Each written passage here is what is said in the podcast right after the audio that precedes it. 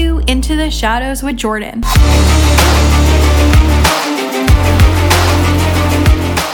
Welcome back to another episode of Into the Shadows. Today, we're going to talk about shadow aspects and what they are.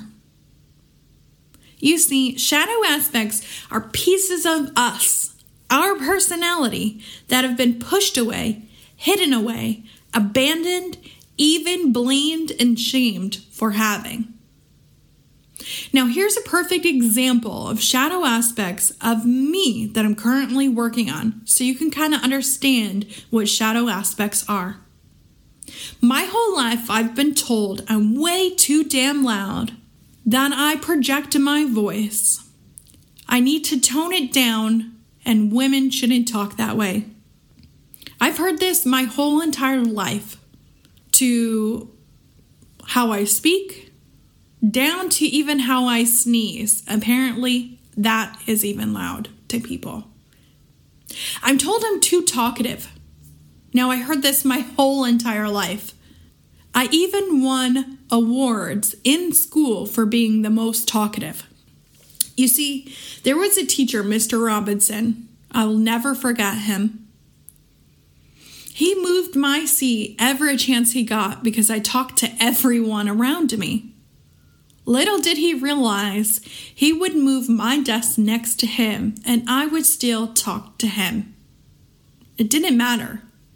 Mr. Robinson, what do you think the weather's going to be like today? Mr. Robinson, do you think we're going to have homework today? Mr. Robinson, how are you doing? Mr. Robinson, Mr. Robinson, Mr. Robinson.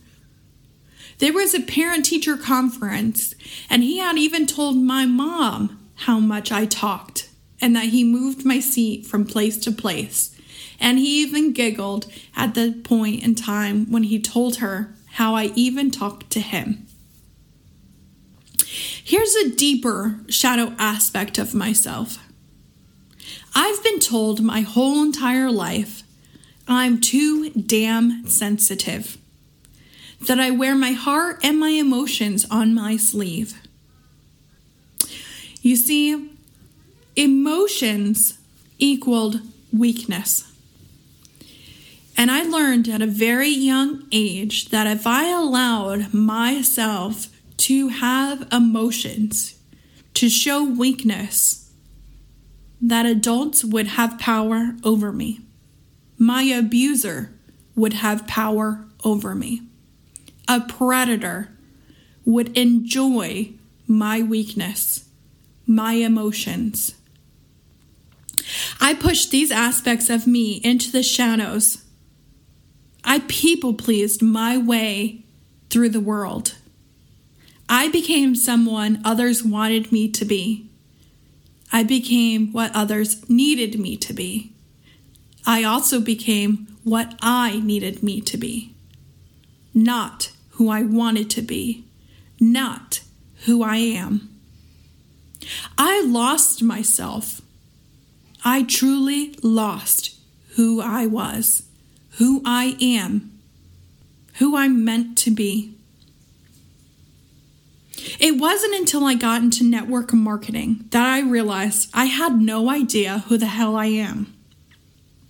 I was selling products and had no clue who I was. I would tell leadership all the time I don't know who I am. I don't know what I want to be. I tried on other people's personalities and aspects and quickly realized I couldn't keep up. They weren't me. They weren't meant to be me. It wasn't me. I burnt myself out each and every time I tried on personalities, aspects of people, aesthetics, it wasn't until I was completely burnt out and spiritually awakening did the universe put me in the right place in the right time on a random girl's Facebook Live talking about human design. Did I know what human design was? Absolutely not. But the way she spoke about it was with such conviction, I wanted to know more. Little did I realize that me and her had a lot in common. She too was in network marketing. She too jumped from company to company. She too was in the same companies I was. This is how magical the universe is. I never knew who she was until this day, this day where I was burnt out and spiritually awakening. I instantly shot her a message and told her, please, I need to know what my chart means. She voice messaged me back, and it was the first time in a very long time, or if at all, that someone saw me for me. The first time I saw me for me.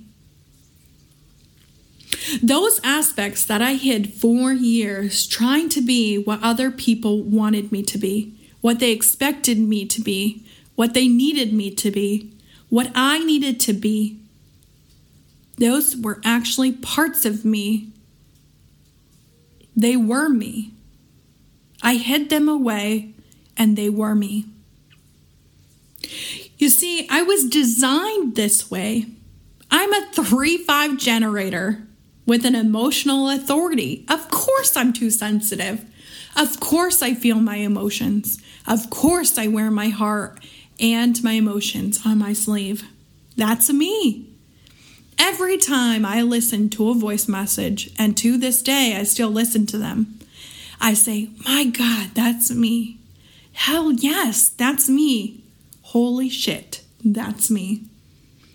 Since learning about my design, I have been doing the work, embracing my design. I've allowed myself to feel these emotions instead of bottling them up like I used to. God, I was fucking toxic. When I wasn't embracing my emotions, I was a ticking fucking time bomb. I could literally go off and lash out and cut you with my words, thoughts, and emotions with no regrets at all. You see, I wanted people to feel what I felt. I wanted people to hurt the way I was hurting. I didn't know how to handle my emotions since I pushed them away deep, deep down until it exploded. Since embracing them, I've allowed my body to feel them. I've watched them. I've accepted them.